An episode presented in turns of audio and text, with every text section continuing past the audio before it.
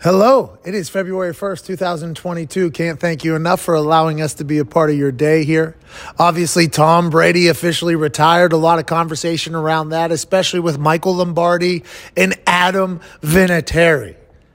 There's other stuff going on around the NFL in which AJ Hawk obviously stops by. The boys are on fire. And David Bakhtiari, left tackle of the Green Bay Packers, gives us a little look into the season that was for him disappointing and upset with his injury. Obviously, his rehab wasn't as great as he thought it was going to be. It's a cool day today, and we can't thank you enough for joining us. If you like the show by the end of it, please be a friend, tell a friend. If not, just act like it never happened. Here we go.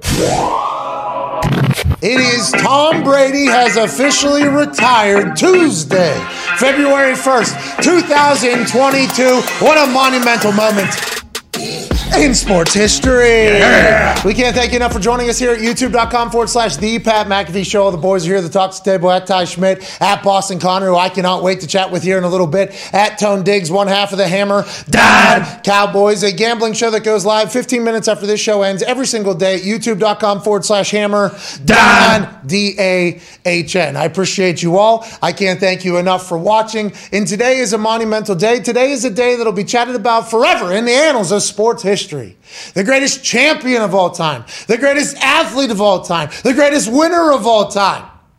The greatest football player of all time has officially retired. Uh, this is obviously something that the world had been anticipating over the last few days since old Shefty in Darlington kind of cucked Tom Brady out of his own uh-huh. retirement, is how a lot of people on the internet are taking this. But in an eight page screenshot notes section announcement, Tom Brady thanked basically everybody in Tampa Bay. Uh-huh. He thanked all of his teammates, he thanked all of his coaches, and talked about he no longer longer wants to go all in on the competitive side of things. I think a, a big conversation about Tom Brady is he's the greatest competitor of all time because his competitive stamina has remained so high in a sport that is so grueling for so long when he had accomplished everything you could have ever fathomed or wanted to accomplish long ago. He continued to play, reinvented himself in a new city, won a Super Bowl down there, started businesses, started opening up to people, and we all got a chance to see late in his career why the greatness from very early on in his career had happened and been able to happen for so damn long. His competitive stamina is something that will be chatted about by a lot of people, and he directly referred to in his retirement. Says he has a lot of other things he wants to go on to do, and there's still people holding out hope that this isn't a retirement, although he did say his days in the NFL are now behind him, and he said it's taken him a little bit to get to this point. But whenever you look at all of these stats and all of the ownership of records that this dude has in the biggest league, in the biggest time on the entire planet.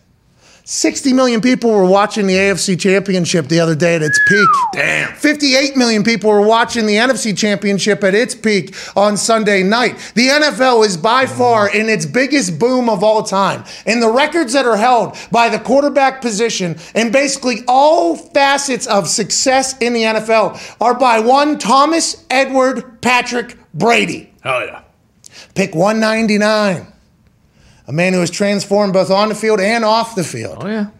Pliability must be a real, real good thing. But look at all of these records. Most pass yards ever, most pass TDs ever, most completions ever, most playoff pass yards ever, most playoff pass TDs ever, most playoff completions ever, most wins ever, most playoff wins ever, most Super Bowl wins ever, most Super Bowl MVP ever. This guy has all of those records. Shout out to StatMuse for bringing that one to the forefront of our Twitter account this morning. Shout out to Dirty for this incredible graphic. And shout out to that man for being a joy to watch compete over the last two decades. And although he was widely hated by everybody because everybody wished they had him as their quarterback and he was winning in a place in which there are a lot of asterisks mm-hmm. next to it, mm-hmm. and there's always going to be stories, he New England, he, his career will probably will never be duplicated again. Uh, and I just want to say thank you, Tom Brady. Thank, thank you, Tom. Congrats on coming to that decision. I know it probably was not easy, especially for a man who is addicted to competition. He started three companies. He referenced that in his retirement letter uh, through the notes section as well. Autograph Brady brand and TB12. Yep. Let's assume there's going to be more. This guy's going to go on to make billions of dollars. Oh yeah. He's going to be a great businessman. He's got good people around him. He has so much experience and success, and everything he does, he talks about an all in mentality. He doesn't want to do that for the NFL because he wants to address other things his family, his wife, who he complimented immensely for holding everything together. And then let's assume the business is also going to be something this guy's going to dabble into, you know, maybe ease those competitive nerves that he might get when he gets bored in retirement. Hmm. So he's going to be a billionaire.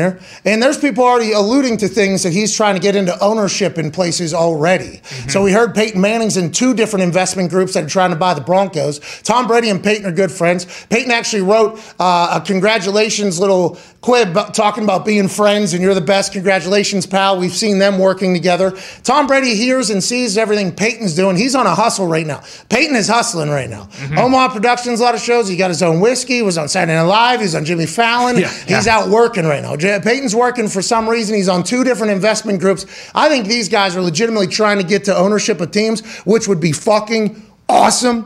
Uh, so I would assume Tom's going to be in that front as well as we kind of watch this entire story unfold. Uh, he said he's going to take it day by day. There's rumors circulating up in New England because he did not reference New England at all. No. And although this was a retirement letter, I think in his eyes, he was saying goodbye and thank you to Tampa Bay because he had already done that to New England just two years ago. I did see your tweet uh, at Boston Connor. I feel like you feel the same way, but there's a lot of pissed off massholes Yeah. that they were not referencing Oh, yeah. this retirement eight page note script thing. And now there's rumors maybe he's coming back, Maybe. he's doing his thing. Uh, as a New England Patriot fan who got to celebrate a lot Yeah.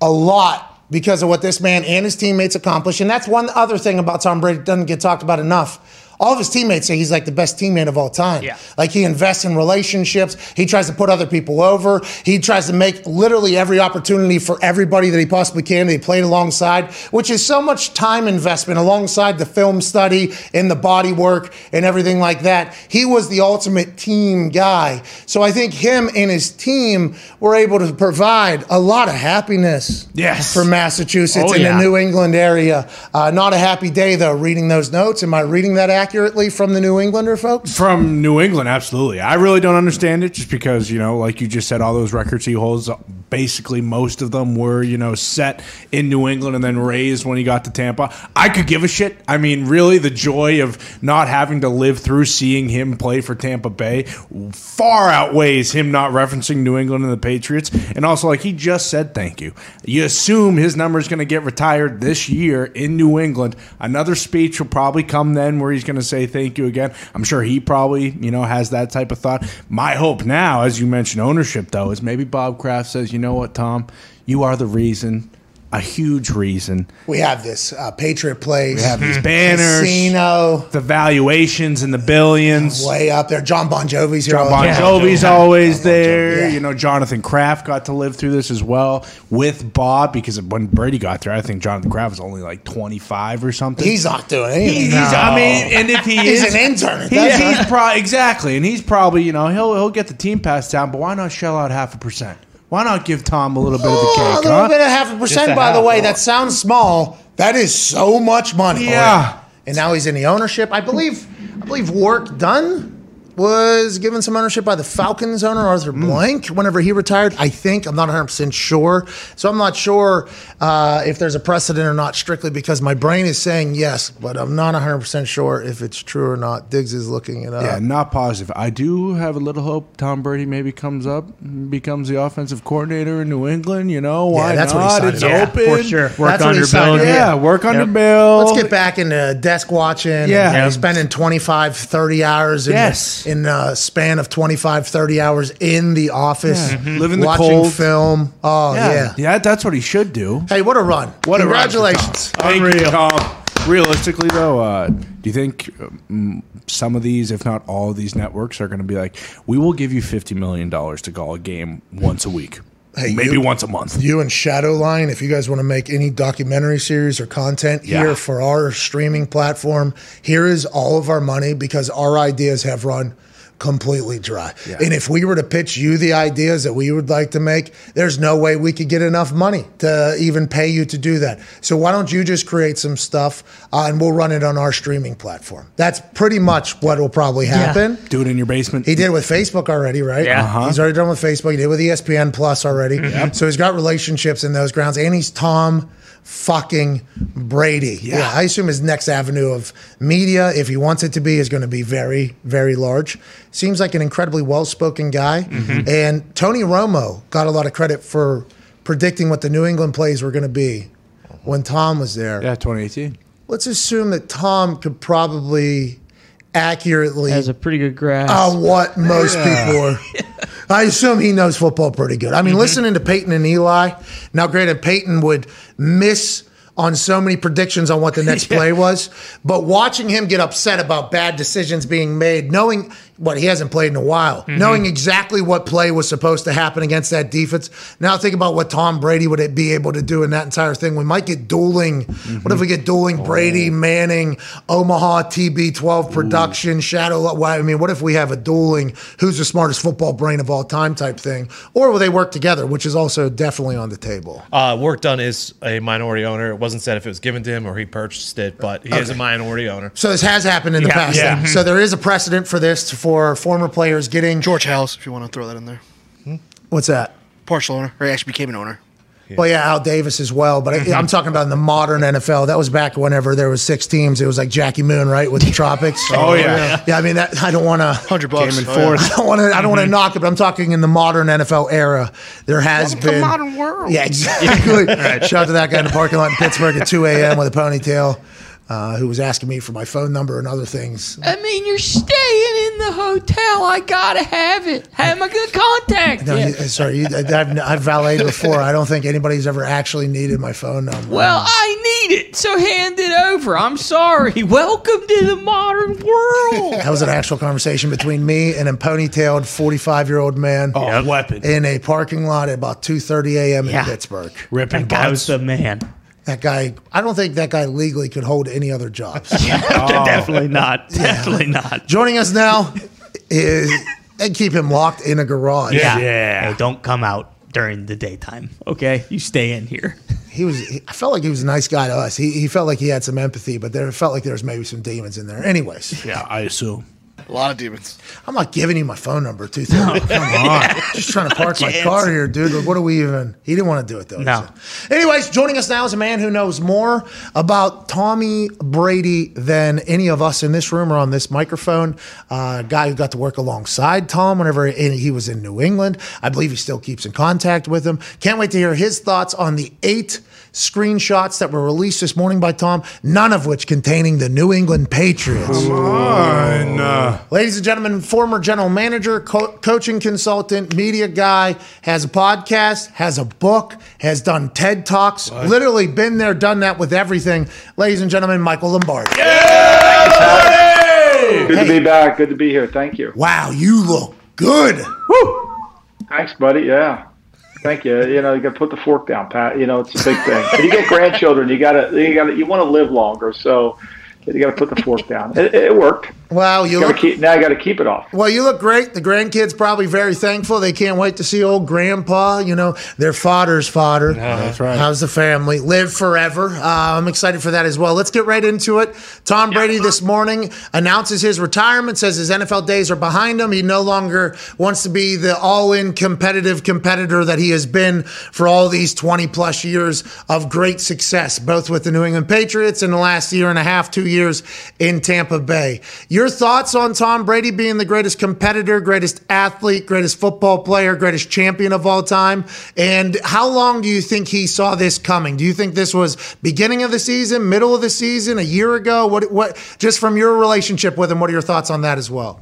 I think when he went to Tampa, he signed initially a two-year contract, and I think his continuation of playing is all in. And so he doesn't start at the middle of the mountain to climb it. He starts at the base camp. And I, I don't know this for a fact, but I have a sense that he probably had a conversation with his family and said, "Look, I want to go two more years, and I've got to give myself up for two more years." And when Brady gives himself up, it doesn't start in July when camp; it starts in February when he comes back from the family vacation in Costa Rica, and then he starts this 12 hour a day journey into getting his body to where it is now, which is somewhat remarkable considering his age. I thought his movement this year was better than it ever been in his career. So the total commitment, I think, once he made that two years, I think that was always in the back of his mind, and certainly the the, the disappointment of the year fueled the fire. But I don't think that had anything to do with it. I think this was all about.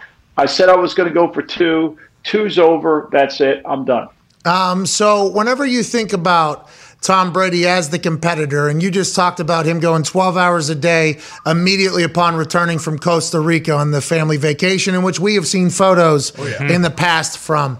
Uh, he apologized to Jason Licht, the general manager, in the middle of him thanking him, saying, I know I was demanding at times. And then he told to Bruce Arians in his message, like, hey, I know I was demanding at times. That top level athlete, human, business person, whatever, that top level person is going to have strict accountability. They're going to have expectations. They have thoughts that they want to be heard. Has Tom always been like that? And do you think the relationship between he and Bill kind of got blown out of proportion whenever you talk about two guys who probably have a pretty similar mindset in things? Yeah, they're both perfectionists. They strive for perfection, knowing that they can't ever get there, but they raise the level of everyone's play around them and they demand it. And then they're the example that people follow. I mean, it's one thing to yell and say, hey, we got to get going, guys. We got to play better. We got to do more. We got to work harder. But when you're watching the guy who's a GOAT, who's done it time and time again, work harder than everybody, stay after practice to work on his quarterback drops that he's dropped a thousand times in his, a million times in his career is somewhat uh, important. And I, and I think ultimately, when you see this, you know, that perfection that he wants. He wants it from coaches, he wants it from players, he wants it from the trainer, the guy who tapes his ankle. that's just part of his everyday life. And Belichick wants the same thing. So it was the perfect, to me, it was the perfect relationship. I mean, this book that I'm writing now about the Hall of Fame and about, and it has a chapter called What If. What if Brady didn't get drafted by the Patriots? Would he have been as successful? I don't think there's a doubt he would have been successful. I mean, he's a better athlete than people give him credit for. He's drafted in the 18th round by the Montreal Expos, a power hitting left hander, catcher. Well, no, he was the team captain at Michigan. I think that pitcher at, at, from the combine hurt him more than helped him. He would have gone somewhere, but I think the combination of two perfectionists chasing a dream certainly helped. You think Bill Belichick's pissed off that he didn't thank anybody in New England and those eight posts, or what do you think that is all about? I think that that eight post is the second chapter of his life. I think this is he wrote one book in New England. He thanked all those people in New England graciously, and now this is a chapter that he ends in, in Tampa Bay. And I think those people deserve the recognition. I think the relationship is strong. I think the Kraft relationship is strong with Brady. I think Belichick's relationship is strong. There's mutual respect. How couldn't they be? I mean, to get all the things that Tom was complaining about to Bruce, or complaining about to the players, or demanding of Jason Licht, all stems from his education as a player within the system of New England. You can't escape that. You know, Tom didn't show up in 1999 on the campus in Foxborough when he told Robert Kraft this would be the greatest draft pick you ever made in your life, and that proved to be correct. That that he was ever going to, you know, he was already a made product he evolved like all of us evolved in life. And that evolution he took with him to Tampa. So it was really respectful to the Patriots what he was doing, demanding of those people in Tampa. What do you think happens next for uh, uh Tom Brady? Obviously, he talked about his companies, the autograph.io, Brady Brand, and TB12. He's going to be successful in whatever. There's already people talking about him getting into ownership, maybe. Is he going to try to follow Peyton Manning, who's currently a part of two investment groups that could potentially buy the Denver Broncos? I think it would be a I think it would be a crime if Brady didn't take his intellect, his understanding of how to build culture, his demanding perfection, his chasing these competitive dreams that he shares, not back to the football field and run a team. And run a team. I mean, look, you know, he may not know how to set up a video projector on the road at Texas A&M, but he can learn it, right? And so he understands what it takes to win football games at the highest level. He understands what it takes to play well. I think he would do a disservice if he if some owner didn't want to include him in their team. I mean, and I think that's something that he should take seriously. I think be call him president, call him general, whatever you want to call him. I, I think he would love to do that, and I think he understands like very few how to build culture. Um, whenever, by the way. There's been something happening over here. I mean, with the with the amount of incredible headspace you have and with how handsome you look, we wanted to match it, but then we realized like, oh, this could potentially become. So you look amazing. No, no, no, no, no, because we're gonna have to move. Oh, okay. All right. I did it. There you go. No, no, no. Let's go sideways. Let's Turn this on bitch sideways. Let's turn this on bitch sideways. Let's go. There we go. How'd that look? How's that better? Oh, wow. Oh. Everything you're saying, though, I, I really appreciate because you got a chance to spend time with Tom Brady, I feel like a lot. What was your interactions with him, and is he consistent? Is that also a big part that never gets talked about? Is like just consistently day to day, you know exactly what you're going to get from Tom Brady? Or is he a fiery guy some days, relax as you read room, change environments? What do you think? No, I think he's as consistent as can be. I mean, he has a routine that he sticks to, and that's what makes him so great. And he's going to come into work and he's going to prepare, and and then through that preparation, and he doesn't cheat it. He doesn't skip a detail. He works on it every single day. And and what I admired about him was whether you were playing a bad Buffalo team or a really good Baltimore Raven team, the preparation he did was exactly the same. And it was exactly the same for Belichick and Josh McDaniels and everybody, Billy O'Brien, anybody who was in that building you know, they didn't take it lightly. And I think that that was something to really admire and you watch. You, you know, there's a tendency that you read the paper, hey, we're playing this team, they're not very good. Okay, maybe I'll, I, I won't work as hard. They actually worked harder. That was great for me to observe. I, I thought it was fascinating. And to me, there, there is a there is a certain level of athlete that combines talent – with great passion. Michael Jordan, you know, Larry Bird, those guys. This is what Brady is. Brady is a guy who's never going to get satisfied. He truly believes he he's still pissed off that he's the 199th pick in the draft. He when he was waiting in that draft in 99, he was actually thinking he was going to get picked in the second or third round. He left the house and cried. I mean, he really believed that. He thought he was going to get picked there. And he and, and he didn't blame Lloyd Carr for it. He didn't blame the Drew Henson situation. I mean, he led the team back in the Citrus Bowl. He led the team back in the in the Orange Bowl. He did things on tape that people ignored, and I think he understood that. And you said and fueled his fire. There's no way he just turns it off. You know, we've all seen it before. I mean, there's no way. I'll be excited to see what this next step is. It's going to be awesome, regardless. I, I mean, I, I think he's got to be involved in something competitively, Pat. I think he would. He, the fire that burns inside of him. I mean, look, when the Bengals left, when the Bengals left Kansas City Stadium last uh, last Sunday, and and they heard the greatest sound of all, the sound of silence of the visiting stadium. There's no better sound than that in the world, right? And that sound you miss I mean, that's one of the things, you know, as I on the outside look into the league today, that sound is what I miss.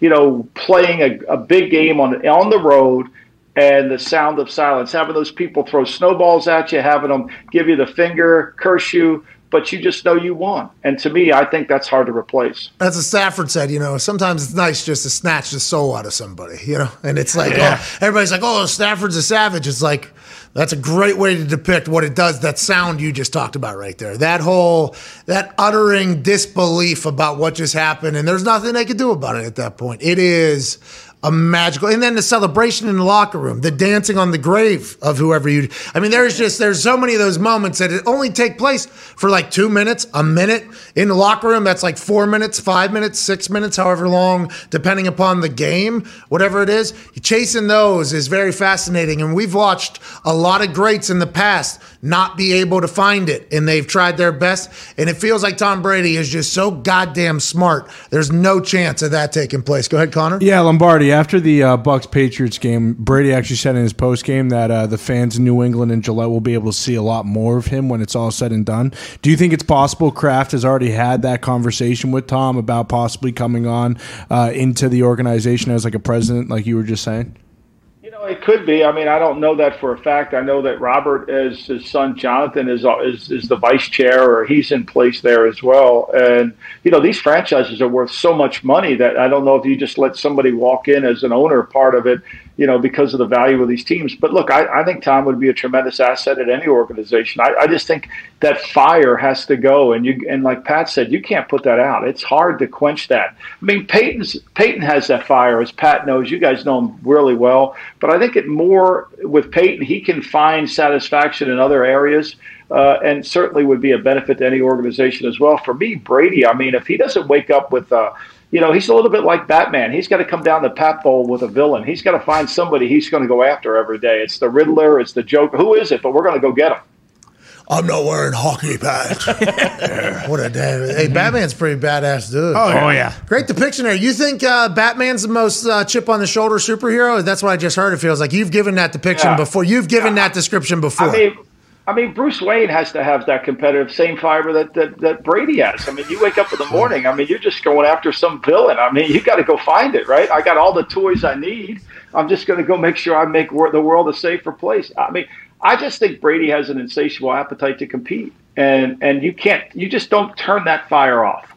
Go ahead, Ty. Michael, I know you said that Brady, when he went into Tampa, basically said, or you think he he was gonna he was more along the lines of, "Hey, two years and I'm done." Do you think they like are they caught off guard a little bit today? Like, because it doesn't really seem like they have a succession plan in place.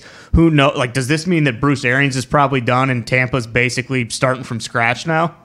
Well, I think you know they ha- they had to pay close attention to it. I mean, I was watching the game against the the Rams, and when you flashed to the press box and his family, you kind of got the sense there was a celebration in that press box. It wasn't, you know, they were losing big at that time, but it almost felt like a celebration to me there. In in fact, my son, who coaches at the Patriots, he thought the same thing too. He said, "Like, you think this could be it for Tom?" And then the word started to leak out. You know, I can't believe the Bucs were caught off guard. I mean, they drafted they, they drafted Kyle Trask in the fourth round. Not that they think Kyle Trask is going to be Tom Brady, but uh, obviously they wanted somebody behind Blaine Gabbert to train and watch Brady. I, I think this is going to change the whole direction. They've got some cap issues they got to work through. And then Bruce. I mean, look, does Bruce want to keep doing this at this point, or do they hang on to Todd Bowles and say, "Look, Todd, don't go anywhere. You'll be the next head coach here," or Brian Leftwich, whichever one they want to pick. They can't let a good coach get out of there eh, for the sake of one more season. Byron, Leftwich. Whatever. You, that's you got it. That's right. Hey, that's one of your best things going. And I know you don't mean it, but then what was the I- other I- day? I the don't even- Dan- Dan Orshowski. That's why. Oh yeah, Dan. I can't even get his name right, and my wife's Polish. I can't even get his name. Her- You know, that's right. I- So look, that's that's why we he's nicknamed look. everybody in the draft. So I would just have nicknames for everybody, you know, and and then we would communicate that way. I mean, I could still do that with Belichick today. We had nicknames for everybody. It's just a hell of a lot easier, you know. And make it works. I, I'll get it eventually, but I'm deaf in one ear, so I don't hear it as well as you might think. Oh, really? How long has that been? Is that because you're getting yelled at? my whole for my whole entire life. Yeah, it was from Al Davis yelling at me for ten years. No, no, no. Oh, those days. You know, it's funny. I, I had an Al Davis memory the other day when during the conference champ, no, the divisional championship game. I kept looking at my phone because there were so many teams that were messing up when to run, what to do. I mean, like this past weekend, Andy Reid's decision to throw it first and ten from the fifteen. I mean, I looked at my phone. I thought Al Davis was going to call me. What are we doing? Why would he do that? You know, but it just never goes away, Pat. Hey, Sean McVay with those two challenges, he's pumped they won, and we can just move on and not even talk about Thank it. God. Yeah, yeah. Thank God we won. All right, let's just man, good for Matt. Good for Matty Stafford. How about these, how about these fans? How about these players? Yeah, let's move on here. That is looking at? Can you explain it? He's got this. jo- I mean, people on Twitter were tweeting that, that were at the game were saying he's not going to win it. Like, what was he looking at? that's somebody in his ear, I think, and that person has to, you know, get. Get out of his ear. Yeah, I think so. Maybe for the Super Bowl. Go ahead, Tone. Uh, well, not about Tom, but is there a coaching hire that you like or dislike so far in the hiring season? You know, I think. I, I- look, I, I think everybody deserves a fair chance. I love Josh McDaniels. I think I know he disappointed the Indianapolis fans. I think he spent a long time off, dude. Uh, after he got fired in Denver trying to figure out how to improve himself. Uh, and I think he did. And I think he's a brilliant, brilliant coach. I'm looking forward to seeing what he can accomplish there. Lombo, he real quick. runs an organization. Real quick, follow up on that. How come everybody out of that building stinks as their own head coach? I, I wrote about it in the Daily Coach on Monday. I, I think a lot of it, Pat, is the fact that you it's harder to train people. It's harder to retrain people than it is to train people. When Josh went to Denver, when he was 33 years old, he was too young to be a head coach. And then he inherited a bunch of people. The Belichickian way is hard to get people to buy into. We had a hard time with it in Cleveland in 1991 to 92. And we got to the point in 93 where we said, okay, no more. The great Tom Peters, this business management guru that Bill Walsh made me read about, he had coined the phrase train, don't retrain. And we decided to do that. And that's what we did moving forward. And Bill, when he became the head coach in New England, that's why he has so many young coaches around him because they train. These guys that leave Bill, they think they can change the culture by just retraining the coaches. And that doesn't happen. I think they that that's p- part of the biggest reason. and then they obviously Uh, old aren't dog, authentic. Old dog, new I- I- tricks. I, I This like old I like dog, that new one. tricks. Who? Old dog. It's like an old dog, new tricks type thing. Yeah, like for example, if you're a defense, there was one defensive coach, and I won't name his name, who was a veteran coach there. You know, he would only watch the last three games to get ready for his preparation. Well, for Belichick, the last three games could be completely meaningless because they don't do anything that we do defensively. So why watch those three tapes? Whereas this coach, I only watch the last three tapes. Like that, meta- that's hard to change, you know. And so, look, I, I think all these guys that, that have gotten jobs so far, Eberflus with their general manager partnership, I think they've got to work towards really understanding how to build a team. The thing I think we're missing a little bit is how to build. It's not about acquiring talent; it's about building a team. Uh, I concur completely. I'm excited to see if Josh McDaniels has success out there in Las Vegas uh, with Ziegler. We were talking about this off air. Uh, you know, you know, Mark Davis gave an incredible p- joke at the press conference. You know, he said, "I like to trade Carr."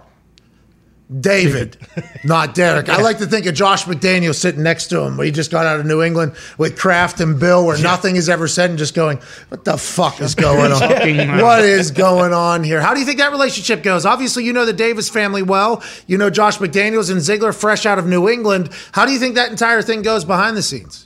I think that it's probably going to go really well. And I think one of the things Mark Davis said is he's been observing New England for a long time. First of all, his father was a complete, complete nut about game management, situational football, what to do, when to do it. And he trained Bill Parcells on it. Parcells, when he was out of work as the head coach of that Air Force when he resigned, spent a lot of time on the telephone. He was scouting a little bit with the Raiders, but he was also talking to Al Davis. And through that communication, that became this kind of uh, how to understand game management really well. And so Mark Davis has learned this from his father. And when he watches Josh or talks to Josh about game management, when to run, when to throw, when to get the clock going, who's the opponent, who isn't, I think he'll fall absolutely head over heels. And he would know that on first and 10 from the nine with 37 seconds to go, we're not going to spike this goddamn ball. Okay. so we know that going in. And so I think that's going to endear him to, to Josh and build on their relationship because that's the one thing you know that Al was so so important about that really he he wanted head coaches to understand that. He taught it too. He really did a long time t- teaching it Okay, so uh, as we wrap up this cre- incredible conversation, we thank you, by the way, man. Every time you come on, we love it. We absolutely love it.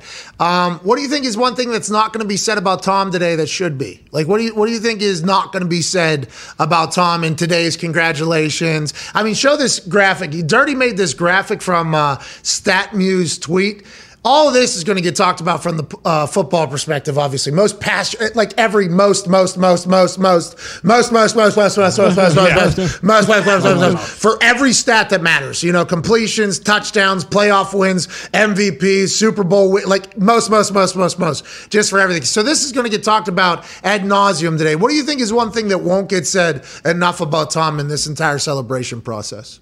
The, the the fact that he's one of the most humble people you could ever possibly meet and the fact that he is truly genuine and that when he considers he understands how to be a friend to somebody. And just because he's a celebrity he doesn't let that get in the way of being a friend. And I and I think that he doesn't see himself any different than that kid that first went to Foxborough in 1999 there's no mantles for all his trophies. He's genuine he's authentic and most of all he's the most humble human being I've ever been around That's unbelievable. I'm excited to learn more about him as the years unfold in the retirement of the greatest of all time. Thank you for stopping by and chatting with us, ladies and gentlemen. Michael Lombardi. Thanks, guys. Appreciate you. And Connor, his quarterback for 20 some years, just called it a day today. Yeah. And uh, he has since posted on his IG story, thank you to the Patriots and thank you to Pats Nation, retweeting a quote from Robert Kraft about his retirement. It's a glorious day to see the greatest of all time say, hey, you know what? There's a new chapter to come, right? Yeah, absolutely. I know there's probably still going to be some people. This son of a bitch, he didn't even write us a letter. You know, why the hell is he only just saying thank you? You know, there, there'll be some people like that. I personally really don't care. I'm just glad I don't have to watch him in Tampa Bay anymore. Yeah, and we had that is a great point. We had a conversation about that in the hour one there, and I guess I could see how that's you know, possible. But what did I tell you whenever he went down to Tampa? That people are only going to remember him in Tampa. Yeah. Well, and you said the different thing is obviously there was six Super Bowls Yeah. in New England, as opposed to what happened with Peyton, where he went to Denver, he retired. You don't ever see him in a Colts jersey. No. Unless years. it's a throwback clip. That is the only time you see it. He is in a Broncos jersey almost all the time because that's when he broke the records. That's when he became the most this. That's when he did whatever. It is different because of the six Super Bowls, but I could see how the Patriots people got a little bit upset early saying, oh, what about, oh, you're saying we ain't a part of this whole thing? I think Tom was thinking two years ago he gave an entire thank you to New England. Then he just did an entire documentary series Yeah. called Man in the Arena thanking New England. So he just wanted to let Tampa know, like, although you're a small piece of the puzzle here in the entire story, I do have special appreciation for these people. Absolutely. I mean, won a Super Bowl. I feel like no matter what, you win a Super Bowl, that team's immortalized. Well, he said he wants to see the ne- he wants to be invited to the next boat parade. That's right. Oh, He yeah. said, I want to be invited back to the next boat parade. This place has been awesome. Matt Tone Diggs is here. One half of the Hammer Down Cowboys. Hammer Down is a podcast, a gambling podcast that goes live 15 minutes after this show ends at youtube.com forward slash hammer down. And joining us now, I can't wait to hear what this man has to say about it. The greatest football player of all time. Hmm. The greatest winner of all time. What? Maybe the greatest competitor of all time. What? The greatest 199th pick of all time. What? The greatest quarterback in New England Patriot history. What? What? He is for sure. Oh, yeah. I mean, that is a stat Yeah. right well, there. He's the greatest quarterback in NFL history, but yeah, but you but can say he's certainly New a stat. He's the greatest Oh, yeah. quarterback in the history of the Tampa Bay Buccaneers. What? Because if you're the greatest quarterback of all time, ipso facto, every place you go, you are the greatest quarterback in the history of that franchise. Shots fired at Mike Glennon, though. Jeez. Well, Well, big, Scott big Kim. bad Brad. Wow, True. Brad Johnson. Oh my God! What if Tom Brady becomes a trick shot artist? Oh, oh. like Big Bad Brad 14. That might drive him insane. if, if he has to do No, I that. see him that's- throw the ball, hit the moon once. Yeah. True. True. Yeah. He's yeah. not going to do something he can't be the best at. And Brad Johnson. Big Bad Brad, yeah. Yeah, Big Bad right. Brad 14 is going to be tough to top. He'll do seven trick shots back to back to back to back to back to back to back. First take. So whenever people say, "Well, what take is that?" It, it I mean, that might have been four thousandth, but you are watching him hit back to back to back. right. Little little twisty duty. Oh, yeah. Little Yep. spinner Oh, yeah. Rooney. Yep. Twist shot. Twist shot. Head butterooski. Oh, yeah. I mean, he does it all. He's he- unfucking believable. Big superstar. bad Brad. Every trick in the bag. With that being said, no offense, Big Bad Brad 14. I love watching your stuff, and I enjoyed you on the field. Tom Brady, greatest quarterback in the history of the Tampa Bay Buccaneers. And uh, to join us now to chat about it, ladies and gentlemen, AJ Hawk. AJ, sorry about that little Big Bad Brad 14 rant. We did not mean any disrespect to he or anybody else in that conversation there. But Tom Brady officially retiring. His NFL days are behind him. Your thoughts when you woke up and read that this morning? And uh, do you think he hates Schefter and Darlington or no? I don't know because this didn't have like the crazy rollout like we thought. Like, didn't we think? Like, have we seen a video yet from Tom, or is it just this four-page Instagram post and then a follow-up to uh, say, "Hey, sorry, New England, I love you guys too." Yeah, what happened? Do you think he said, you know, people think we're going to do some big production? What if I just put a photo out there and just fucking in my notes section, just screenshot it and put it out? Like, how does that happen? I wonder how that is. And that's awesome.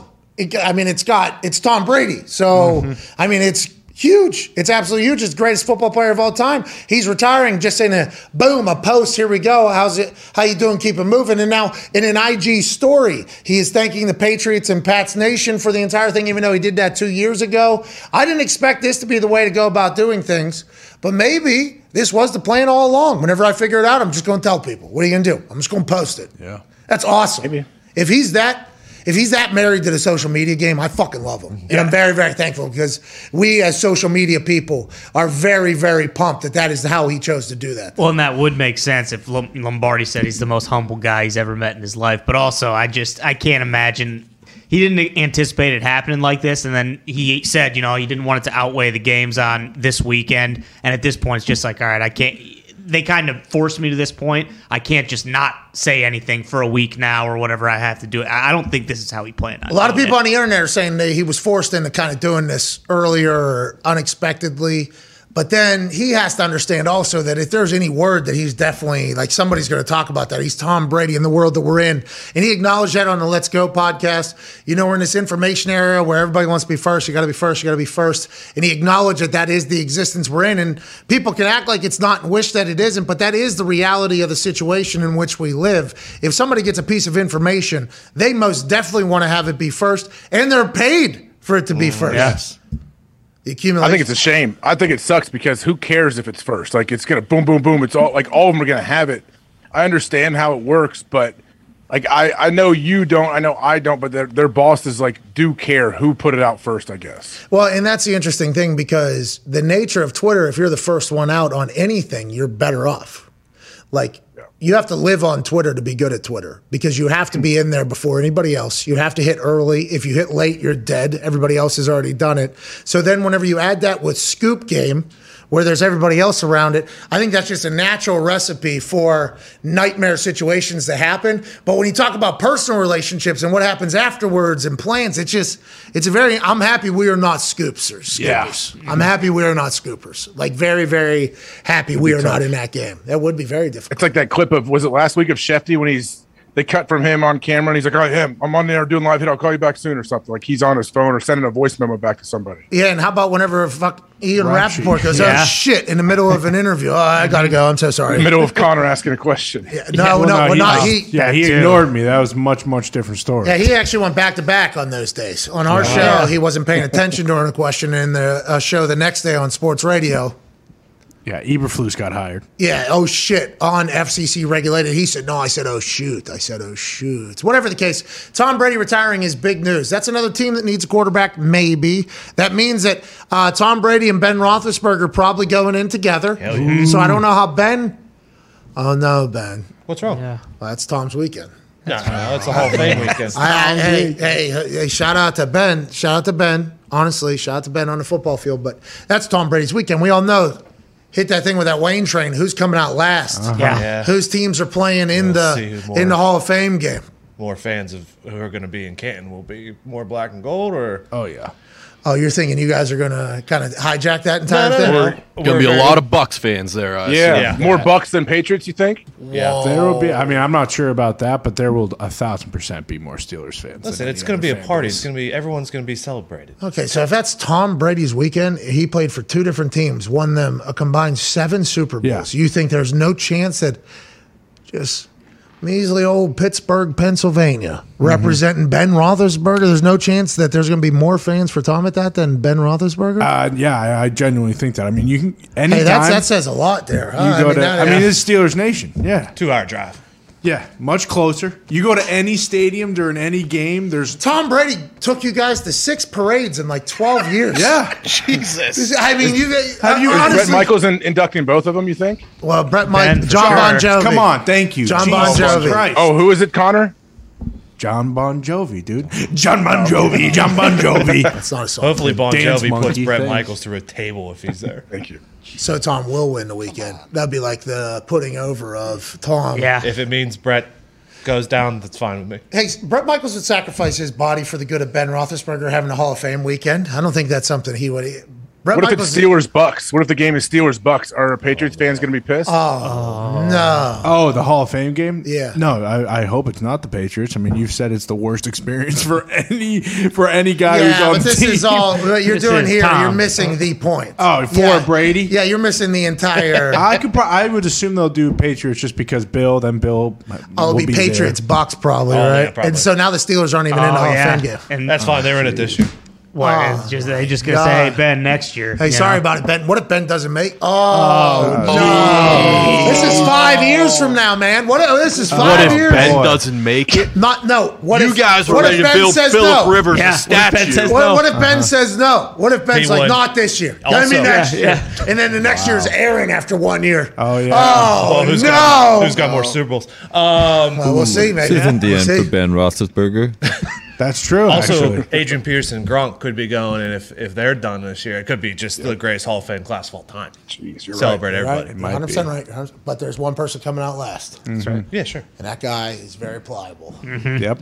He's walking right out there, Tom Brady. Congrats, to everybody going. in the Hall. Yeah. It's awesome. Who do you think's Five going to do his speech? Congrats, five years from now. We were just talking about hypothetical dramatic situations that could come five years from now. And by the way, we'll be talking points on every single show. Oh, yeah. Are the New England Patriots fans embarrassed or upset that they are not included in the Hall of Fame game ceremonies? Like that'll be an entire thing. More on the other side of the break. Yeah. I mean, there's going to be 50 to 100 Jordan or Brady going forward probably Oh, my you know the end of time actually. AJ, let's hear your thoughts on that. Um, what? What's the question? Best, greatest competitor of all time, Tom Brady or Michael Jordan? Ooh. Great right. question you ask, Pat. So I don't really, I don't know any of them up close and personal. I haven't got to watch them compete. I've watched them as a fan, just like you probably have too.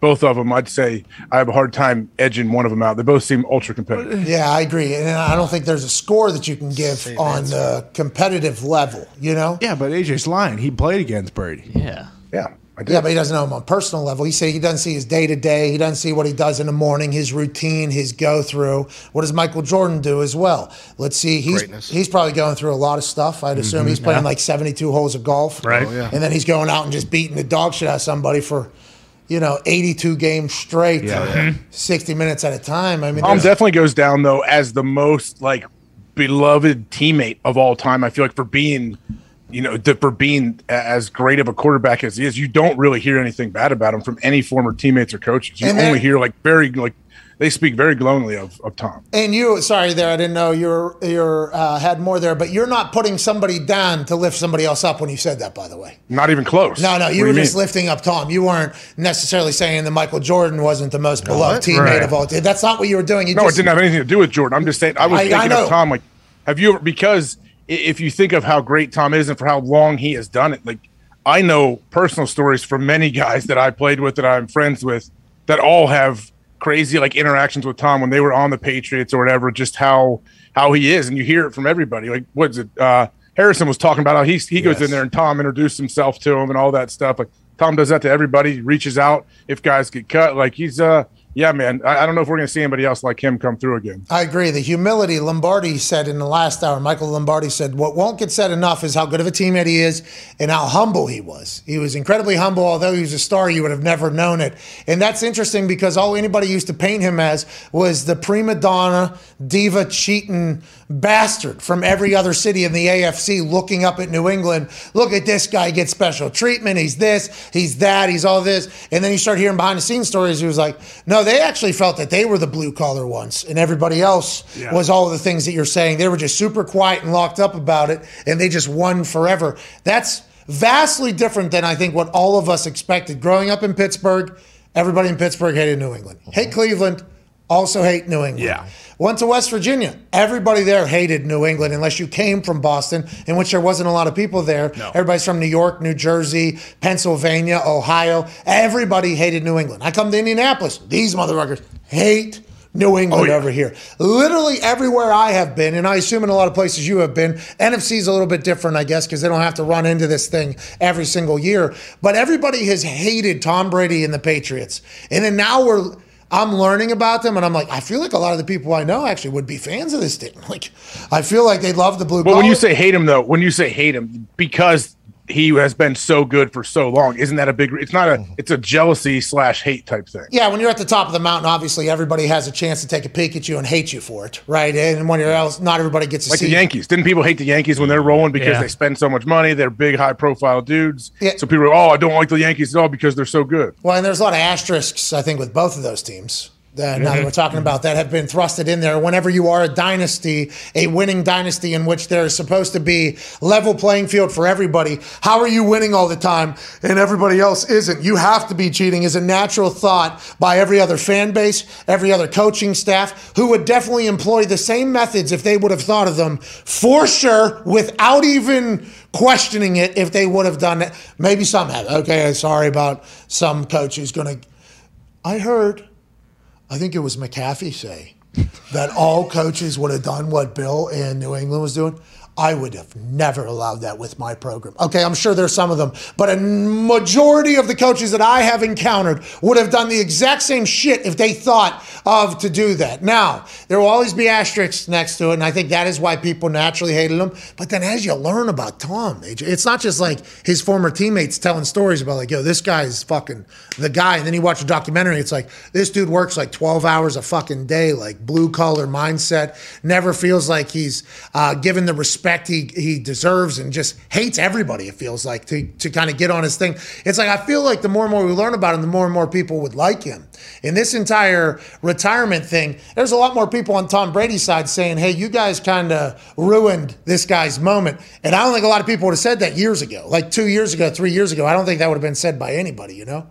I think with Tom in Tampa Bay, and I know, like, aside from Patriots fans, Patriots fans feel they all feel different ways about Tom, what he's done in Tampa Bay. But I know people that aren't diehard Patriots fans have been huge Tom Brady fans while he's in Tampa, and they don't want him to hang it up. Like I know from all age ranges, people like, man, I don't want him to leave. Like I love watching what he is doing. I think I think a lot of older people, like a lot of people my parents' age, will tell me how they just love watching Tom. Like, man, I want to see him play until he's fifty. So I think him going to the Bucks even gained him a lot more fans now. They don't have to hate the Patriots. I think so too. And that's what you said there about older folks wanting to watch him play more. I, I don't think that's a narrative that's been around long from even mm. those older folks. Like I, I think that has evolved mightily. Well, go ahead, Connor. Well, it felt pretty aware. Like when Brady left New England, a lot of people started liking him. Whether he was with, like even people who didn't like him in New England. Like it was clear that it was more so New England they hated than Brady as the individual. Because like when the Bucs went to the Super Bowl, you know they do those polls who in America's rooting for, and everyone was rooting for the Buccaneers. Do you think that recognition came from the people once they he left? They were like, I, I don't hate him, I guess, as much. Yeah. It's kind of a weird feeling. And then he goes on Howard Stern for like an hour and a half and tells and sounds like a human. Then he does these documentaries where his teammates are, are f- kind of going through his entire career and you're learning more about the early days. It's like, holy hell, this entire, I think we've had this guy wrong all the time. Yeah, to your point, the like the last pick that he threw against the Titans or whatever was one of the happiest moments of my entire sports career. And then he went to Tampa, and I was like, "Oh, this guy's not bad." And then this morning when he retired, I was like, "Oh, I I respect this guy now." It was kind of nice to replace all that hate with respect in your heart. Hey, thank you, Tom. You said you didn't respect him before. I think I feel like people still always respected the hell out of it, but they hated how good they were. I don't think so. was. I don't think there was any respect for Is it for- because people think he's cheating? Like, they, if people really think the Deflategate thing, if they're hung up on that, that's crazy to me. What do you I mean? don't. The whole, def- I don't care if he deflated the. If it was half filled up, I don't care. He still has to throw the ball. Oh, yeah, and they won by 50. Yeah, and that helped us more than anything because we ended up winning against Seattle. Then there's that gap year, and then he gets suspended in 2016, and then he's pissed from that, and then we won the Super Bowl that year. Like, even though all those all that shit Thanks, happened, like Raj. it ended Raj up gave helping. another ring. Yeah. Yeah. and Spygate, Spygate was in 2006. Because of that, in 2007, they talked about this in Man in the Arena. Tom Brady said the whole team was like, "Oh, you guys don't, you thought that was because of Spygate," and so they went 18 and 0 and lost in the Super Bowl. Yeah, Like, they were- they found little ways to be like, oh, none of these people think we're working hard. They're just saying we're cheating. Yeah. So fuck everybody. And then they just go undefeated. They, they were blowing the fucking doors off a team. Oh yeah. Oh yeah. Being that teammate, by the way, though, and I don't want to say lifting everybody up, but when he became a free agent, I assumed every team wanted him. I, I honestly assumed that. I-. I, was very loud speaking into uh-huh. this microphone. Oh, so now there's what, 28 teams that are going to be calling Tom Brady mm-hmm. going into that whole thing. I, who's going to be on the move? What team is going to have a brand new look next year with Tom Brady? And then we, we get into his free agency, and then there's like, hasn't been as much action in Yeah. Tom Brady's free agency or whatever. I'm like, Who, who's fucking running these teams?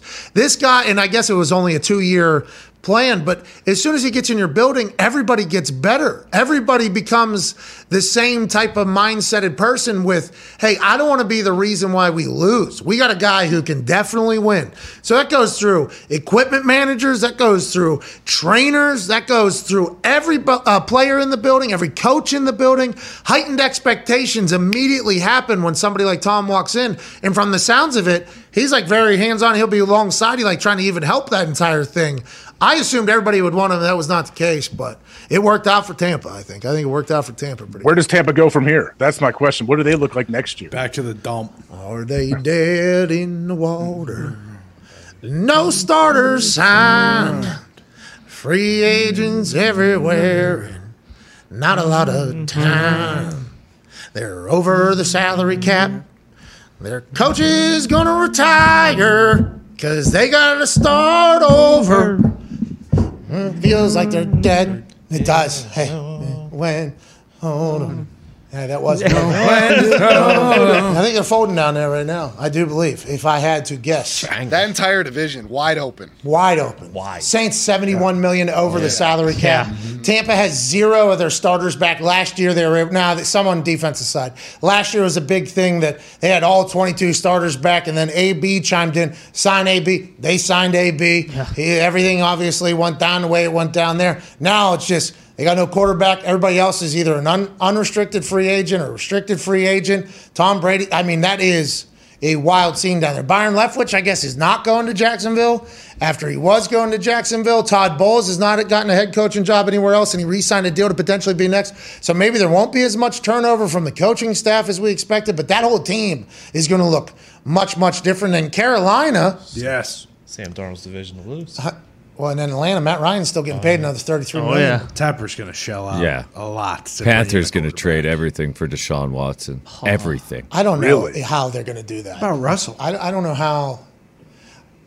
There's a lot. I mean, maybe Russell. Okay, well, mm-hmm. that's a whole different conversation. Well, That's a whole different conversation. The Deshaun Watson stuff. I, I don't know how that happens. I mean, maybe if all gets settled and figured out, and there's more. Is something coming in February? Doesn't he have like a deposition in February or something? We're in February. There was a deposition last week. I think. Yeah. Yeah, I think the But he, I thought he is speaking with somebody. Oh, Man, I have no idea. taking the I don't stand. know. Maybe. Anyways, maybe though, maybe bring him back to Carolina. That's how it's going, and then maybe it is Russell Wilson. If Russell Wilson gets there, that means Russell and Ciara would have to agree with uh, agree to that, right? Yeah. that'd have to be something they concur to. Team three would have to all come together. Well, I wonder if that's a like a council voting. Do they vote it, write it down, and then the tribe has spoken type Oh, thing, or is it a yay nay? Is there an How aye? many how many votes does Russ get? Does he count as like six votes? Probably three. Three. Come Yeah. on. Wake up, dude. yeah. He doesn't strike me as the kind of guy who's going to want to play for Rhule and Ben McAdoofus, though. Who? Russell? Yeah. What'd you call the coach? McAdoofus? Oh, that's mean. What's his name? Ben McAdoofus. There you go. Oh, Macadoofus. Yeah. He's he, he set up to come uh, join us the first day at Radio Row. We're gonna see all these awesome. people. Oh, yeah. We're gonna see all That'd these be awesome. people. yes. I got a text from somebody that wasn't necessarily thrilled about our coverage of their coverage just moments ago. Well, they're a Klein, so Who could that have been? It was our coverage the other day. yeah. Just run through the you know yesterday. the clubs from today, yesterday, and yeah, last week. yeah, Maybe. What are we supposed to do? You know, Got to cover it. gotta do it. Who Yeah, am gotta I? Who did, who did you go after? Do better. Nobody actually. I don't think I ever go after anybody, to be honest with you. Stern don't. but fair. I honestly, fair. I honestly compliment Boomer Esiason. Yeah. Right down I don't middle. think any of us really go after anybody. Boomer text you? You guys go after people. Boomer, Oh, Boomer did not text me. We will probably meet at Radio Row, I assume. I have no, he did not text me. Boomer did not text me. Um, he, Boomer's a guy who played the game. You know, he, you know, you know, he's not a, Yeah, gotcha. hey, you 2 Mm-hmm. I am hoping for you guys to meet your comeuppance. Yeah. I don't- with some It's people. going to be a long line of people too. just Yeah, maybe it is. Maybe you guys think. just sit there and put your faces Yeah. like this, Hell yeah. and people just walk up, and you guys have those. You hold on to that thing, and you guys have those slap things. Uh-huh. I think you guys should be able to slap back. I don't think you guys should just get slapped, but I do believe there should be one of those moments. You know what I mean? I'm, I'm genuinely trying to think of who. I was going to say, Stern So I. fair, I think, is a pretty you know accurate way. Just those two? yeah. No, no, no. I mean, I'm uh, Irsay. Irsay could, should probably punch me in the teeth, but aside from that, I don't know. Colt, Colt organization, probably. all right. Well, let's get to a break, okay? Carl. Before we get too far into this, Carl Wentz. I don't think he's going to be a radio row. No. Plus, he knows stern Oh, yeah, he's not allowed on radio. Right? We need to get AB. Hold on. I think somebody reached out about having maybe AB on. the Book show. it. Let's do it. Moment of silence for myself. Thank you. Thank you. One greatest football player. Greatest of all time. Yeah. Well, and speaking of those Hall of Fames, he'll definitely be at Big Ben and Tom Brady's. Actually, And what are the what are the chances? Like, I would assume you look at his records, and we have not done that. Antonio Brown has quite a case to uh, to go into the Hall of Fame it. as well. They were showing his quite a case. yeah from like 2014 or 13 to 18. He had like 150 more catches than everybody. So the Hall of Fame class of 2027 will be Ben Roethlisberger, Antonio Brown, mm-hmm. Tom Brady, Gronkowski, Adrian Peterson. Wow. Andrew Whitworth maybe if he retires after the Super Bowl. Holy hell! What a lineup! Yeah. Hey, I'm ready for those speeches. Oh yeah. I'm ready for the speeches. Maybe AQ Shipley. Maybe Thank you. He'll get in on that. possibly. Yeah. as a coach and player. AJ, is that the year you're going to go in? Yep, me and AQ are going in together. Uh, Big Ten Hall of Famers. So sorry to interrupt, but I want to let you know that if you're not gambling with FanDuel, you're wrong. Okay, FanDuel Sportsbook is available in uh, seven states, I believe, at this point. Uh, six, seven, eight. You get it. If you're not gambling with FanDuel Sportsbook, though, you're completely wrong. And if we're not in your state yet, we are coming to your state. We have better odds. We have a much easier to use app. The convenience is next level. The people at FanDuel actually refund people when they shouldn't refund people, giving back hundreds of millions and millions of dollars to their users. FanDuel Sportsbook is the best sportsbook going for a lot of reasons, most of them what I just said. Uh, we are very thankful for our partnership with FanDuel. Obviously, there are so many different ways to win. There's more things to bet on. Their boosts seem to always hit, which is just fucking themselves over time and time again. Uh, we love the hell out of FanDuel Sportsbook, and you will too. If you haven't used it yet, use it now. Also, there's fantasy on there, daily fantasy, and free to play games where you can win money. Shout out to FanDuel, shout out to you. Let's get back to the show.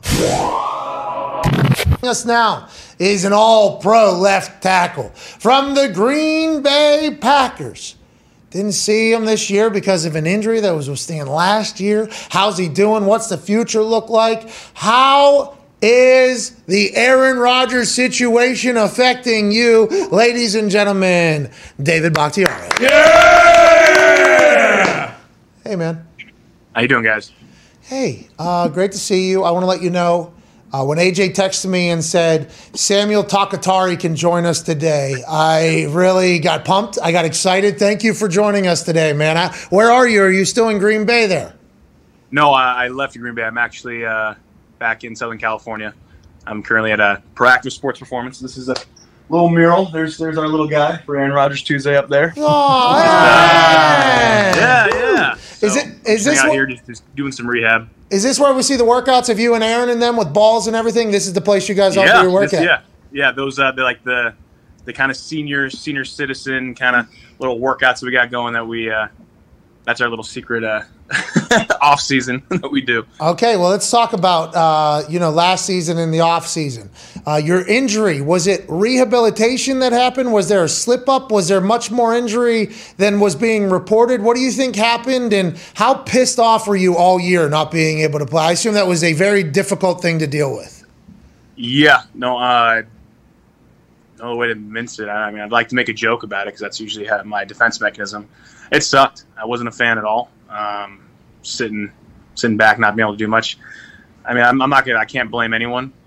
There's no one to blame. I mean, it's it's the card. It was the hand that I was dealt, and I just got to just get through it. Hey, I saw something where you said this, you got this knee drained like, 15 times during this season. Is that right? All in one season or over the course of your lifetime?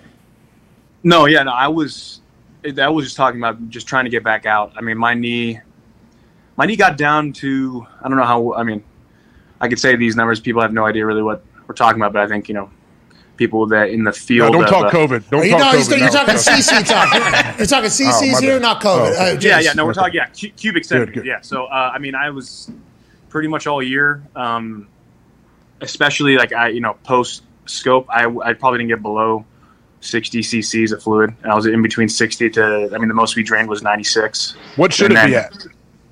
It should be at zero. I mean, I think your knee naturally holds between I don't know ten to fifteen of uh, just synovial fluid, just to keep it kind of lubricated. And post-op big guys, I would have totally been fine playing with anywhere from 25 to 30, 35. Um, but I was sitting at about 60 was probably usually the lowest, maybe maybe in the high fifth or mid mid fifties. To follow up on this, this is basically whenever you see people who have any knee uh, for knee problem, we'll talk about it, where they can kind of jiggle a a gel that feels like is inside the knee. That gel, that cc's of shit, whatever synovial fluid, puts massive amounts of pressure on everything inside of the body because it's not supposed to be there. So the more swelling it is, it's not just an indicator that it's hurt, but it's also putting more pain and more stress on every single piece of the knee, which is why he's saying you can play it at like 25 30 as opposed to anything above that. Am I breaking that down accurately? I had knee issues as well. Yeah, I mean, yeah, I mean, you might have a PhD for all we know. I- Yeah. the only thing is, it, it's not synovial fluid. It's technically called effusion. I think it's the na- proper name of the, the whatever that fluid that's in there. Why was that happening? You think was that uh, was something not clicking? Was something not healing right? Was there an infection? What do you think it was causing all that through the season? every every ACL injury is like when you hear a guy tears ACL, it isn't just that, and sometimes it is. Sometimes just strictly isolated ACL, and that's it. I had uh, two other things that, that, that were in there, and I mean, long story short, it's my body's way of telling me that it's not ready yet, and that's the most unfortunate thing when you try and do everything you can to make it work. It's just your. like I said it's the, it was the hand that I was dealt, and like uh for the when I went back out there. So I, I did. I you know you said I didn't play last year. I played 27 snaps. No, no, no, no, not as much as we would hope because we love Yeah. watching you play. Love Right, watching right. you play. Love watching you No, but I, I was just talking about actually today. I mean, I, I I probably went in that game. I probably had close to. Probably I was probably in the mid 50s, maybe close to 60 cc's of fluid in that Detroit game. God, so it's tough to move. Obviously, a lot of pain Oh, hap- yeah. happening there. We missed you in the divisional round. I think obviously everybody in Green Bay missed you all season. Aaron talked about you a lot.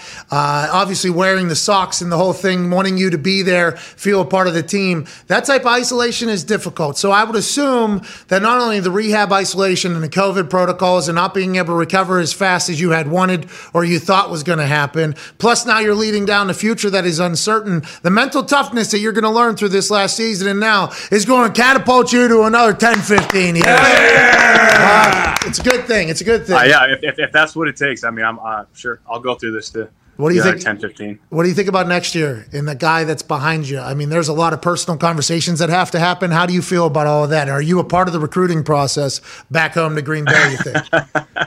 Uh, maybe I, I don't know it. No one's made that explicit. You know, it, it's it's interesting. I don't.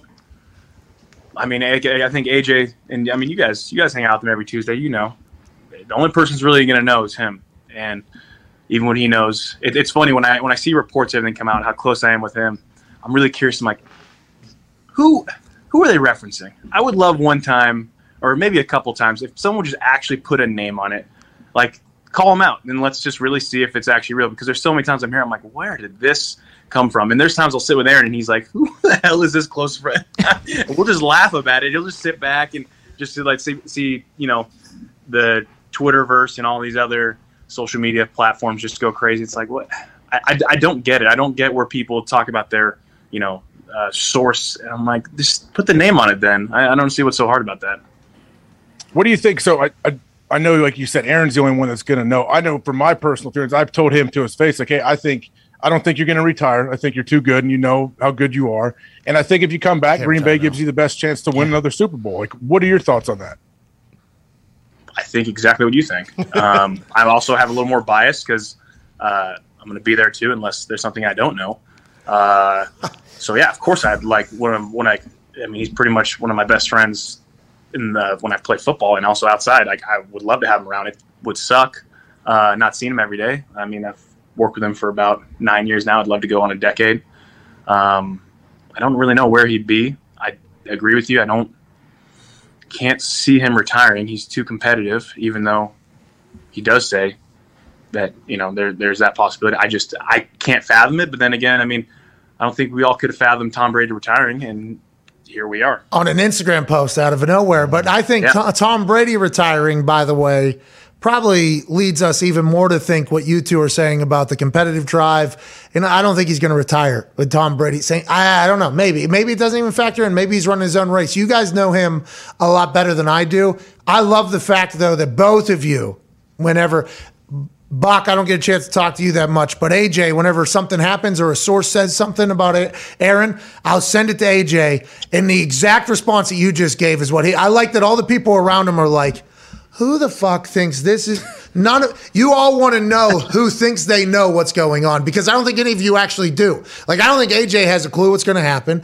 I don't think Bach has a clue what's going to happen. I don't think his representation has a clue what's going to happen. I think Aaron is legitimately the only one that's going through the process of figuring out what he's going to do. So whenever reports happen, I don't want to say I, I try AJ, but AJ has the same. I'm like, oh, somebody else fucking knows the inside scoop. AJ, what's the deal? And he's like, I want to know who that is.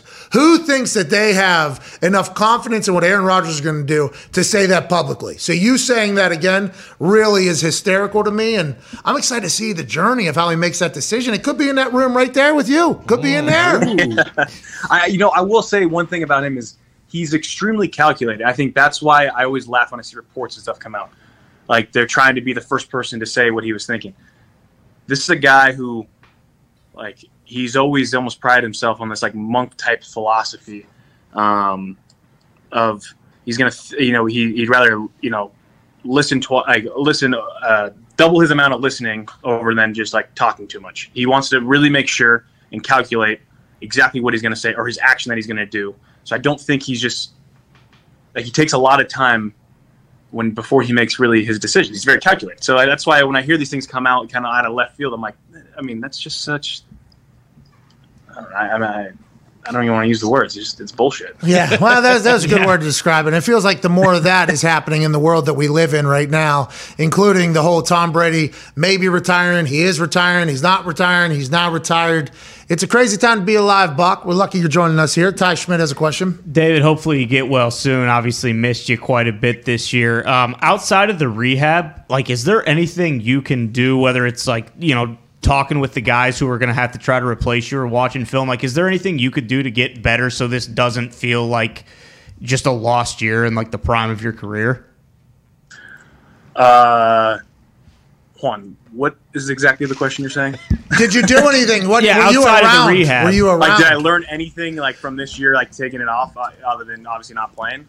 Uh, Definitely. That's the question you're asking. And did you do anything this year to kind of like that wouldn't normally? Were you coaching at all? Were you watching film? Was there anything else that you added alongside the rehab? I think I'm not 100. percent Yeah, yeah. I mean, it, it definitely pushed me. I think the biggest thing that I, how uh, from this experience I grew from was uh, not only personally like just patience, but uh, being able to articulate certain techniques and movements. Because normally I, I'm a big visual learner.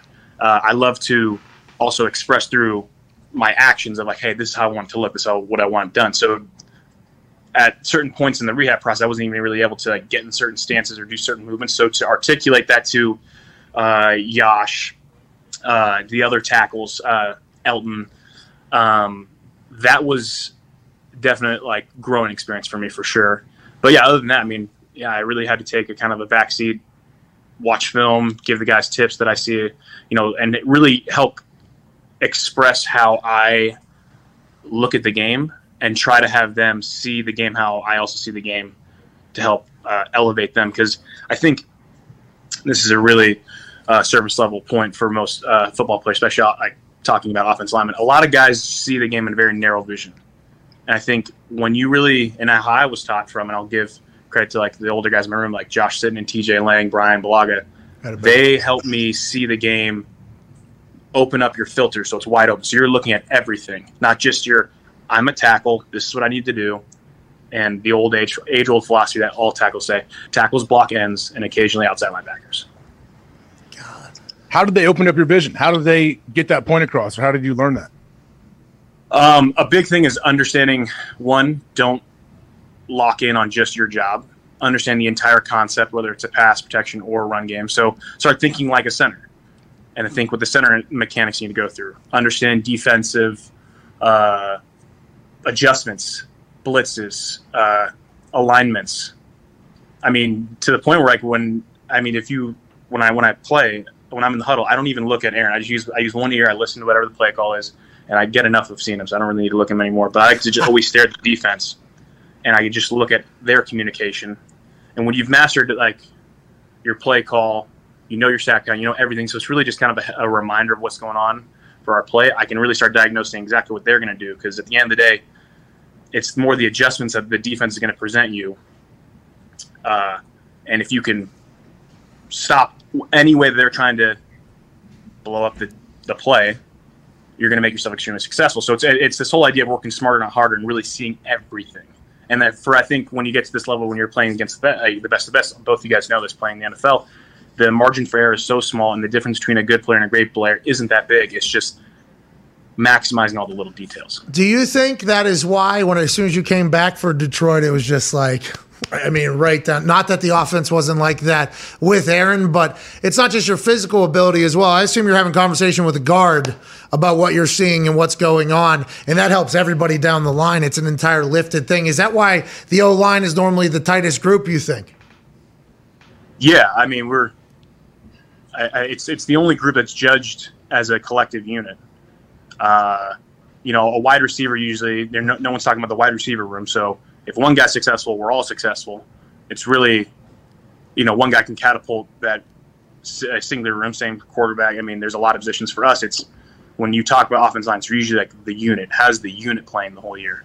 You know, occasionally you'll get a singular guy, and but at the end of the day, we are about the five, and it is you know at, at the end of the day, most important thing is making sure you're not the weakest link and making sure all five chains are strong. Because when you have a strong offensive line, that's the foundation of football. I mean, that's what they say. You when you true, you know, people who love football love snappers, holders, kickers, and trenches. There you go. Yeah, bingo. That's what I've been saying this entire time, Bakhtiar. High football IQ people. That's what they've been saying. I agree completely. That's why the Super Bowl matchup is so interesting because Joey Burrow, is it him holding on to the ball too long? Is it a mixture of great pass rush? They got Aaron Donald and the boys over there. I mean, that is the offensive line matters when it matters. That that is that is basically all the conversations uh, leading up to everything about the glitz and the glamour and this and that and the run game and the pass game.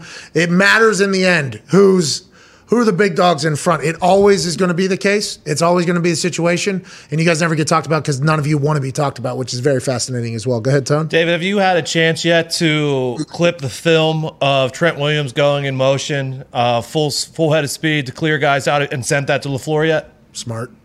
That no, I haven't. Uh, I did see that on Twitter, and I thought that was awesome. Uh, he's I, he's a he's a freak, dude. I, I mean, good dude. I've met him. I got I've got a chance to, uh, to know him. I got nothing but respect for him. Uh, really appreciate how he you know approaches and attacks the game, and I mean he's he's a rare breed. Uh, I would love to do that. Uh, but I think at first I need to make sure I can get back in my position and do what I do, and then I can really start asking for the ball and get the touchdown that Aaron owes me and go in motion. How many beers we chugging this off season, huh? How many beers we going to uh, any Bucks games? We chugging Uh, beers? I, mean, I may or may not have brought a case or two of spotted cow back to Why? to California Why? to en- enjoy and uh, yeah, beers will be had. I have a couple spotted cows back there in California. What? Work on your knee. What? 60 cc's in the knee, 12 ounce in me. Why? Hey, we appreciate you, man. Have a great rehab. No, I appreciate you guys. Thank you. And then, uh, by the way, uh, if Aaron, you know, I don't know how he is in the off season with this whole thing, um, but Aaron Rodgers Tuesday is in season. Maybe David Bakhtiari Tuesday's off season. I don't know. You can throw some. I feel like I feel like we get a lot, a lot of shade kind of going my way. I don't really get a chance to kind of back myself up. And I told him once uh, I can get in front of the camera, there will be some uh, some quips and responses going back in his end. Some You know, this whole giraffe thing, I think, is getting a little bit blown out of proportion, and I think he's got. I think having this limelight and this these conversations on Tuesday got to get to go to his head a little bit. I'm kind of the uh, the butt end of the joke, so Okay. I think I think it might be time I kind of have my uh, my way back. With All him. receipts. Just Hey, any- thought, food for thought. yeah, Throw it out anytime. there. Let me know if not. Throw right back. We're cool. It- Hey, it's good. receipts are always cash, pal. You do whatever you got to do. There is a lot of things said about you. I mean, I, normally glowingly, I thought the draft was a compliment. You, you think no, it's because you got an awkwardly long neck, or what? What is? is that what? Is that why he calls you the No, draft? I, I, I really think what it is is I have an extremely high cut like body where I have I'm all legs and I pretty much no torso. I mean, I I know I have the longest legs on the team and I'm definitely not the tallest person. So I think he enjoys seeing me kind of hop around and I don't know, it just kind of oh, came on to the top of his mind and now I'm just like I mean, I get blown up with all these just Twitters of just like the emoji of a giraffe. I'm like, God damn, but Aaron, how you feeling, dude? Yeah, well, at least he appreciates, I think, at the end of the day, how important you are. And I assume all Green Bay Packer Nation, go Pack Go, realize that this year. Can't wait to see you back on the field and back on this show. Ladies and gentlemen, all pro left tackle for the Packers, David Bakhtiari. Thank you, buddy. Let's talk about ratings, shall we, AJ? Yeah, please do. I don't know about this. Okay, so the AFC matchup between the Chiefs and the Bengals peaked at 60 million viewers. Okay? 60.9. So let's just call that a 61 million viewers. They averaged 47.85 million. You got to remember that was a three score game early in that thing. Mm-hmm. They averaged 48 million people watching while it was a complete blowout. And I would assume that 60 million was the last quarter. Mm-hmm. Hey, holy shit. Is Joey Burrow and the Bengals about to do what they did? Anyways, peaked at 61 million. That is so many millions. And then the 49ers Rams game averaged 50.42 million, peaking at 55.21 million. This is via Ari Meirov at My Sports Update, Pro Football Focus. The NFL is king Kong in the business game of the media platforms. They are crushing it. Numbers are only going up. Obviously, the Super Bowl will have multiple hundreds of millions of people watching worldwide. That means the valuation of every team has to be going through the goddamn roof at the moment. And there is now officially a team up for sale. The Denver Broncos have announced that they are taking offers and they are up for sale. First NFL team in a long time that has been completely up for sale. There's new money in the world in the tech industry in which people literally shit out billions of dollars. Yeah. They eat and shit billions of dollars. Yeah. Billions are so much money. It is so many millions, and millions are so much money. there is so much fugazi money out there, real money out there, whatever the case by people. And there's going to be a lot of people wanting to get into business with the people that are spiking at 60.1 million during a game that was in the afternoon that was a complete blowout. And people with other audiences that are needed are only going down. They're only going up. Uh, this is insane. Ian Rapoport says it's going to be 4 billion something. If that was 20 billion. Would we be surprised? I, I don't think I'd be surprised at all. I don't think, AJ. Does this like okay? Are the numbers for the viewership is it going to plateau at some point, or we just continue to go up and up every year? And what does it mean? You know? Yeah, What, what does it mean? What does it mean? How do they track it? How do they track if a game's on at a bar and there's 800 people there? Like, how do they do all of that? Well, and also Streaming, illegal streaming.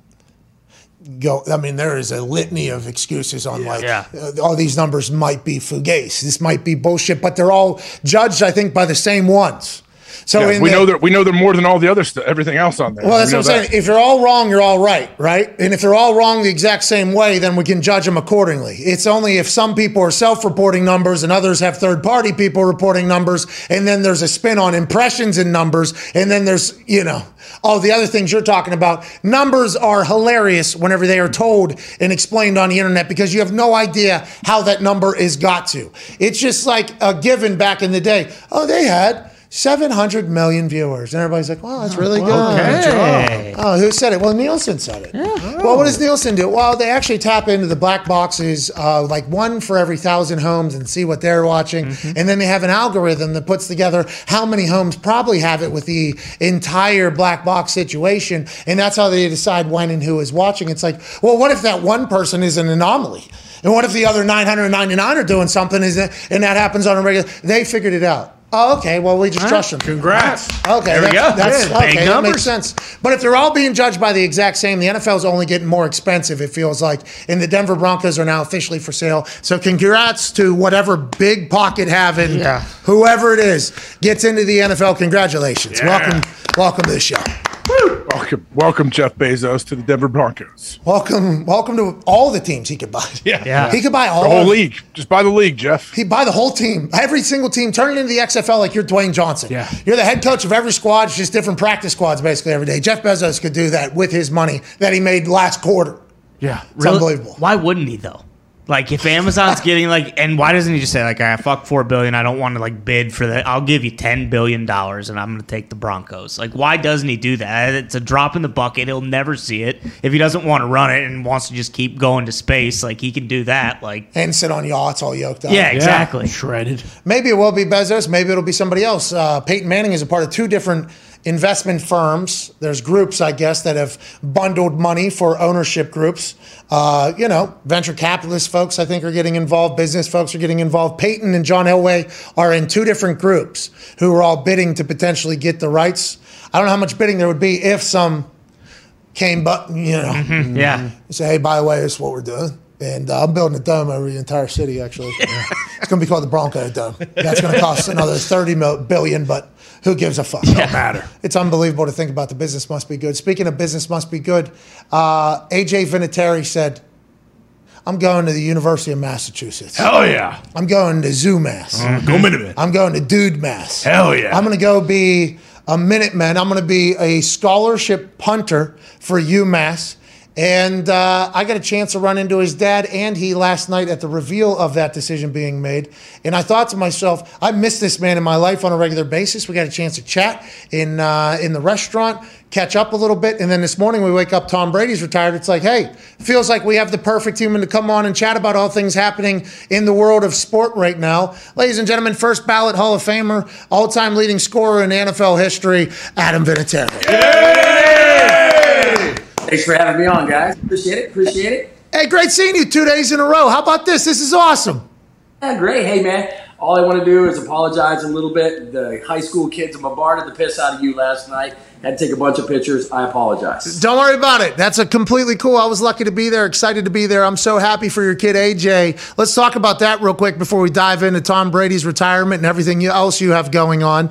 Um, he went to UMass. And I think the thing that I love most about it, he's making his decision. He had offers from LSU, South Dakota State. I think there was a couple others that made offers for him to be a punter at their school. I think from learning from talking to you last night, he was pissed off if anybody thought that he was going to maybe use his daddy's money or his daddy's name to do anything. I think he legitimately wanted to prove himself. And I think that's why he's going to UMass because he wants to just go in there and start early, wants to play. I love his work ethic. I fucking love that dude. You have to be incredibly proud of AJ, and you got to be pumped for the whole situation. No, I definitely am. He uh, he's he's busted his bust, butt the last couple years trying to to get himself in the right situation where he could potentially earn himself a scholarship. And little did I know, it's been a long time since I was in college. I didn't know how how the scholarship Power Five school stuff worked. He he spent a lot of time you know, going to some of these big schools and got a lot of PWO preferred walk on offers from them. I think he got seven or eight different scholarship opportunities. But when we went out to UMass, he, he went out there, he, he liked the facilities, liked the fact that Coach Brown's back there now and they're going to turn that organization around. They're in an independent league still, so they kind of pick and choose who they play, but uh, a lot of big stadiums. Uh, end of the year, they're playing at Texas A&M, so that should be he should punt a lot, maybe, probably. he didn't say that out loud, but uh, uh, yeah, no, he was super excited. I mean, like he was just a giddy kid, thinking, you know, and, and you're absolutely right. He said, "Dad, um, scholarships aren't the end of the world, but for me, it shows me that they want me, and I've worked my butt off to get that." And and at the end of the day, you know, UMass was the perfect situation. He, he's getting a great opportunity to step right in there and compete for the starting job right away. And, and that was important to him, too. I told him, I said, there's, there's worse things than redshirting and, and sitting behind somebody for a year and learning and, you know, getting used to the organization and the campus and all that. But he was adamant about wanting to step out there and play right away. So looks like I'll be traveling a lot this year. yeah, I can't wait to watch. Uncle Pat didn't redshirt either. You know, he's just, Oh, yeah, he knows. And there's some learning curve that comes to that too. And I think mentally he'll be ready to fucking go through it all. I'm excited for it. Yeah, Now uh, he's planning on joining the business school there, and uh, that's always a little bit of a challenge. They've got a pretty tough curriculum out there. So I told him, I said, man, make sure you, if they're offering tutors, just let them help you out. don't have don't have school be such a stressor that it affects you on the field. I said, do, put in all the time that you need to to make sure you can when you're when you're on the field be focusing on football and when you're off the field be focusing on school and you'll be fine. Hey, that's good business, by the way. Go ahead, AJ. That's smart. Yeah, Vinny, uh, quick. I want to know like what's it like watching your son kick? I can imagine. Like, are you more nervous watching him than when you were out there doing it? I, I put myself in those shoes as a parent. I don't want my kid anywhere near a football field as the kicker, just strictly because I think I'd have a heart attack and I would fight all the fans every time he missed a kick. Right. No, you're, you're absolutely right. I tell you, you know, I mean, obviously, when we're out on the field, I trust myself, you know, and, and he's done a great job. He's worked his butt off, but sure, you know, when he goes out there for, for a game winner at the end of the game uh, or, or a very pivotal point of the game, I, absolutely, I get butterflies. I'm, I'm sitting there, come on, kid, let's make this thing, you know. I'm, I'm 100% nervous about it and excited about it. And uh, yeah, you know, it's, it's, it's a lot of fun. Um, I can't believe I've got a kid that's already heading off to college, but uh, yeah, it's it's exciting, and, and I'll probably be that dude up in the crowd with a with a UMass, uh, you know, whatever number he's going to be uh, jersey. If anybody talks any shit, and they're going to have to deal with me probably. hey man, out in Massachusetts, they got that nickname "masshole" for a reason. You know what I mean? So I guess I'm going to be one of those too. Hey, that's a perfect pivot, actually. You spent a lot of time being a masshole, obviously, with New England, teammates with Tom Brady. We've learned more and more about Tom these last couple years, and you've always spoke glowingly about him, and I believe he's done the same about you. What was your relationship like, and are you surprised at all that he's hanging it up on a Tuesday via social media post? I think we all kind of expected this day to be differently, but that's like the humility of Tom Brady, is what some people are saying. Yeah, you know, Tom's such a great guy. I mean, everybody knows all the stuff that he's done on the field, his competitive nature, his, you know, all that stuff. But but he's just a great guy too. And you know, I think I think him being a six round draft choice starting off and having to work his way to becoming who he is made him a very a very hardworking, humble guy, and that's never changed. I mean, he's he's uh, he's as good now as he ever was. Um, ever, you know, I mean, I just, I just, I can't say enough good stuff about the man. He, he's such a great worker. He's a great friend. Um, a little surprised. I mean, obviously uh, he can still play. I think he could play another year or two. But you know, when your when your kids and your family get a little bit older and you want to spend a little more time, and you know, the one thing about Tom, what does he have to prove? Absolutely nothing at this point. He holds damn near every record that there ever is and will be, and he probably will hold them for a very, very long time. So it's one of those things. I think it's probably a very tough decision, and you probably had to think about it for a long time because you know him, like some of us, he's played such a long time that you know foot, life without football is going to be substantially different. Even though I'm sure he'll have a role in it some way, shape, or another. You know, you look at a guy like Peyton. You know, he was done playing, but you see his mug on TV as much now as you ever did when he. Brady might be the same way. You never know. Uh, hey, what was what was it like when you're kicking with Bill Belichick as the head coach? You ever feel like he's just peering over your shoulder and making you nervous? Like, hey, man, I cannot miss anything. Well, for for sure, I think honestly, my the bigger the bigger stress even above Bill Belichick was probably Bill Parcells. My rookie year, I come in, he's the head coach, and he notoriously hated rookie kickers, and um, he would always try to do some crazy stuff. He'd put the old you know, the little whammy on the ground in front of me, or he'd stand in my way for my steps, or he would purposely distract things. I remember one time in in uh, training camp, he's like, "All right, fellas, everybody, Vinatieri, get out there, 52 yard field goal. You make it, no conditioning today. You miss it, we're doing double conditioning." And every single guy on my team's like, "Bro, you better make this. I'm gonna rip your arms off." So, you know, put a little extra pressure on you. Thank God I made it that day. I think I gained a, an extra friend or two on the team my rookie year that time, but yeah, you know, I, I honestly think, and I know Pat and I, we've talked about it a hundred times. You practice when you practice, you go out there and put as much pressure, as much stress as you can during practice. I, re- I know Tom McMahon used to throw bags, you know, across our faces when we're kicking as a distraction and stuff like that. I think if you can practice at a high intensity when you step on the field game time, feels the same, and and then you can really just focus in on your job and kind of tunnel vision in, and and uh, you know, and it's not as big of a deal, but I think some of the, the the best coaches definitely, you know, punting and kicking is about 85% mental. So if you can put that extra stress on your guys and they can succeed, you got a good one. Yeah, and everybody hears me talk about the indoor facility in Cincinnati being lacking or whatever, and I think people automatically assume that I just only worked inside or whatever. It was like you forced me not to. Like that was, I mean, if it's snowing today, uh, we're going to go out and kick in the snow. If it's raining, we're going to go out. This is a rep that we can get out there. It was miserable some days, and I, you know, I would much rather be inside, but there wasn't any room there. That's for the extra work, and that those practice reps that you used to take. I, I mean, it. You were genuinely genuinely pissed we missed in practice. And that changed how I practice, by the way. I want to let you know, like me getting to watch you practice changed how I practice. And there was there was times where you're already certified Hall of Famer at this point. Maybe even when we were having the perfect season, uh, the perfect season run there, we were going, you weren't missing in practice either. A lot of people think like just in the games, you were perfect that entire year until we missed the one in Tennessee. Bad laces, uh, wind was tough. That's probably operational error, but it w- it's on you for the record. And that sucks, obviously, to be a part of there. But I think. You weren't missing in practice either, though. And then you'd like miss in practice, and it was like, God damn, we just lost the Super Bowl almost. That type of mental being able to get in there is something that I don't think a lot of people could do. And I was very lucky to watch you do that. And I think that helped me out immensely. This kid in Cincinnati, Evan McPherson, dude, He's got it. Hey, he's fucking got it. I, it's he's so young too. Normally it takes a little bit to get it, but it feels like mentally he is in practice. It's game reps, and then in games it's just hey, we're just doing the same shit we're doing in practice here. He's very talented right now. Have you seen him?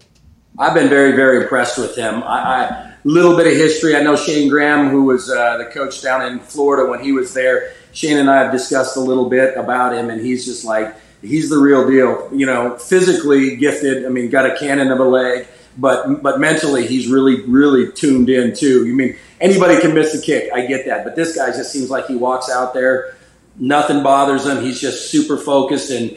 Damn, he just puts him right down the middle of the pipe. It doesn't matter what the distance or what the what the situation in the game is.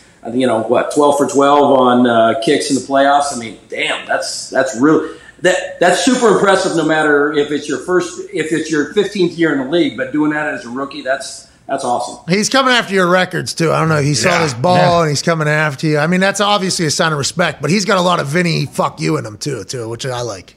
I like that. You know what? I think the best ones honestly have a little chip on their shoulder, or a little swag, or or a little fuck you in them, whatever. So I, I really I, I like that about him. I think he's going to be super good for a long time. Now the ongoing discussion is going to be is is it him or is it Tucker or this or that? You know, I I just get to sit back and watch and laugh. Yeah, and then they get a, whenever you go into the Hall of Fame, then the conversation will be who's the next to go in there because that AFC North, by the way, they got Boswell who's hitting the shit out of the ball right now. There's a lot of guys out there. And before the boys have a question for you, Vinny, we can't thank you enough for your time here. Um, what do you think it is when you would go out for those kicks? What do you think it is about like being cool and calm? Because you're legitimately there's an argument to be said the most clutch athlete in the history of sports.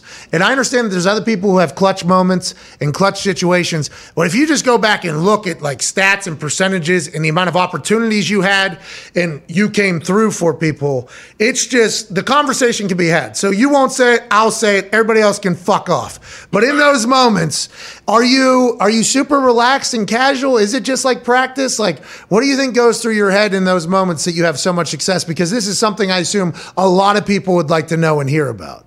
Well, I don't think it, I don't think I'm relaxed. I don't think that's the right term. I'm I'm laser focused. If you if by a Chuck Pagano laser focused. Hey, how's your family? How's your family? But but I honestly think you know you you just try to block out the external things. I know you and I have talked about it a million times. I know you at times would like to jaw to the guys on the other side and, and have a conversation with them, and, and you're looking at me like, man, this guy's looking through me, kind of thing.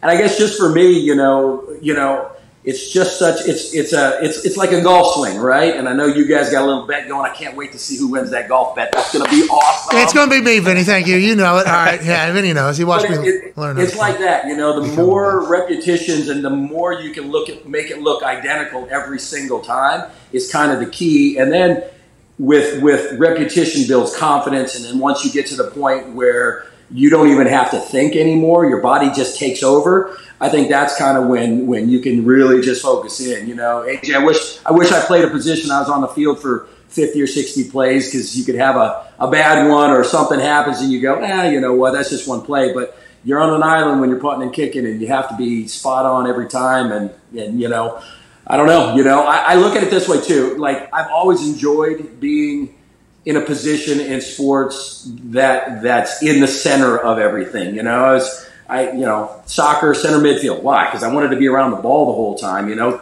caught in baseball and just, just because I, I wanted to have the ball either in my hand or at my foot. Quarterback in high school. Quarterback.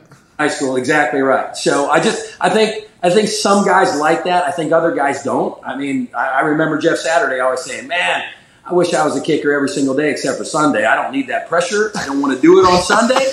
but every other day I wish it was me. So you know, you have to. I guess as a, as a kicker, you have to you have to embrace that and accept that and be okay with that. Because if you're not, you better find a different job. Because uh, if you can't handle the pressure, and it, it seems like you know, like these this last weekend, every game came down to a kick. I mean, dang, it, it, kickers.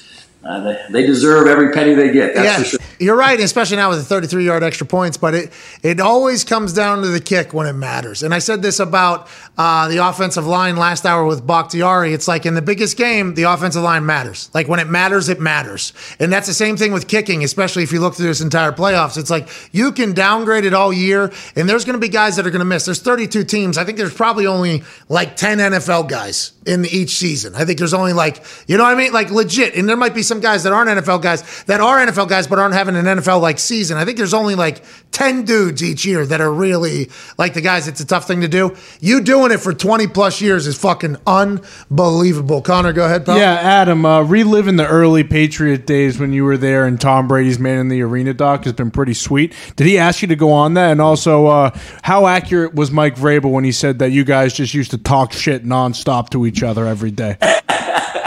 uh, yeah, the the Vrabel comments are absolutely right. Um, the, the amount of verbal jousting in that locker room was absolutely ridiculous, and it, it got to the point we had we had Vrabel was the king of it, but uh, we had Rodney Harrison and a bunch of those guys. The fun thing is, is they would like to screw with us kickers a little bit, and then they realize when we're putting like taping up their lockers or hanging voodoo dolls and stuff in their lockers and stuff, they're like, you know what, these guys have way too much free time. We better not fuck with them. guys alone. Uh, but yeah, no, uh, that locker room was something special. Willie McGinest and some of those guys. I mean to tell you what, uh, if if you had thin skin, you'd get run right out of the building there. So it was crazy. What was the other part of the question about Brady? Well, um, just why weren't on Man in the Arena? I was kind of waiting for your episode at some point. Me too, man. They didn't ask. hey, you and Castle both, dude. You and Castle both. Uh, you got highlighted in there a lot, though. It was cool to see young Vinny in there, and then the story behind those teams. Those kicks are going to be forever run on every highlight reel the NFL has for the next thousand years. That the NFL is going to go. Hey, hey, Pey- Peyton's going to own the goddamn Broncos. You know that, but he's It's going to be the Manning, uh, you know, the, the, the I don't know, the whole family's. I, I figured Pat, with that new contract that you signed, you'd have at least a majority share in that too, wouldn't you? Well, I'll tell you what, I guess there is some banks I could potentially go to, with these big banks now. I got a down payment, I guess, for quite a loan. Hey, 60 million viewers for that afternoon game on Sunday. It's only the money's. I mean, the NFL business is good, dude. It ain't never slowing down. And I can't wait to see AJ in the goddamn league, and I'm going to follow him to that, whatever team he goes to. Like I'm a Minutemen fan now. Oh, yeah. Let's go, Minutemen. Hey, Yeah. go, men. Here we Woo! go. Let's go, men. Minutes. Minutes.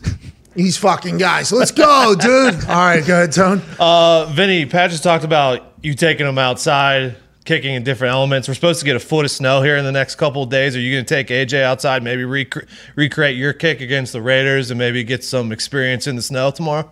I'm telling you, if his back's not too tired from fucking shoveling my driveway, he, better, he better start putting some work in, dang it. For as much as I've traveled all over this country, going, buying flights and doing all this stuff, he's got to put a little work in first before he gets to go out and kick a ball around. How was it interesting? Was everybody in awe when they met you? I assume, like a lot of the football guys. Was it? Has it been nice to kind of get out there and see the rest of the football world? You know, it was cool. I, I had a I had a great time going around in, in, in small world.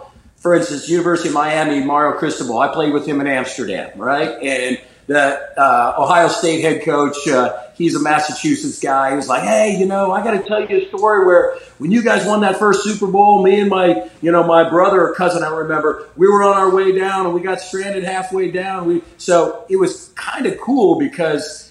I got to fanboy some of these big stadiums and go, man, I can't believe, look at these things. This would be so incredible to play in a stadium like, you know, going to the big house in Michigan and watching them play. I was like, dude, I played in a lot of really awesome games and this is badass. You know, couldn't imagine stepping out on the field in front of 110, 120,000 fans. I mean, that's just awesome. So it was, it was a, it was a win-win because I got to meet a lot of people that, that my paths have crossed through through the NFL and, and whatever. And then I got to kind of reap some of the rewards of being around some of those facilities. And I just it blows my mind. Uh, you know, NCAA big big time football money is incredible. I just, the training rooms. I walked in and I was like, "Hey, do you guys have a you guys have a flow tank?" And they're like, "Yeah, we've got three of them over there. We've got two cryo tanks over here." I'm like, "Are you shitting me?" Yeah. I mean, yeah, like anything and everything that you could imagine. Some of these big schools, had, I was just like, it I blew my mind. Hey, they weren't they weren't profitable though. They weren't profitable though. No, they weren't profitable. NCAA. Go ahead, AJ. Vinny, what about the the name, image, and likeness stuff? Did you, did you ask these coaches about it? Do you see how it's uh, how it's changing recruiting? Like, what's your son think?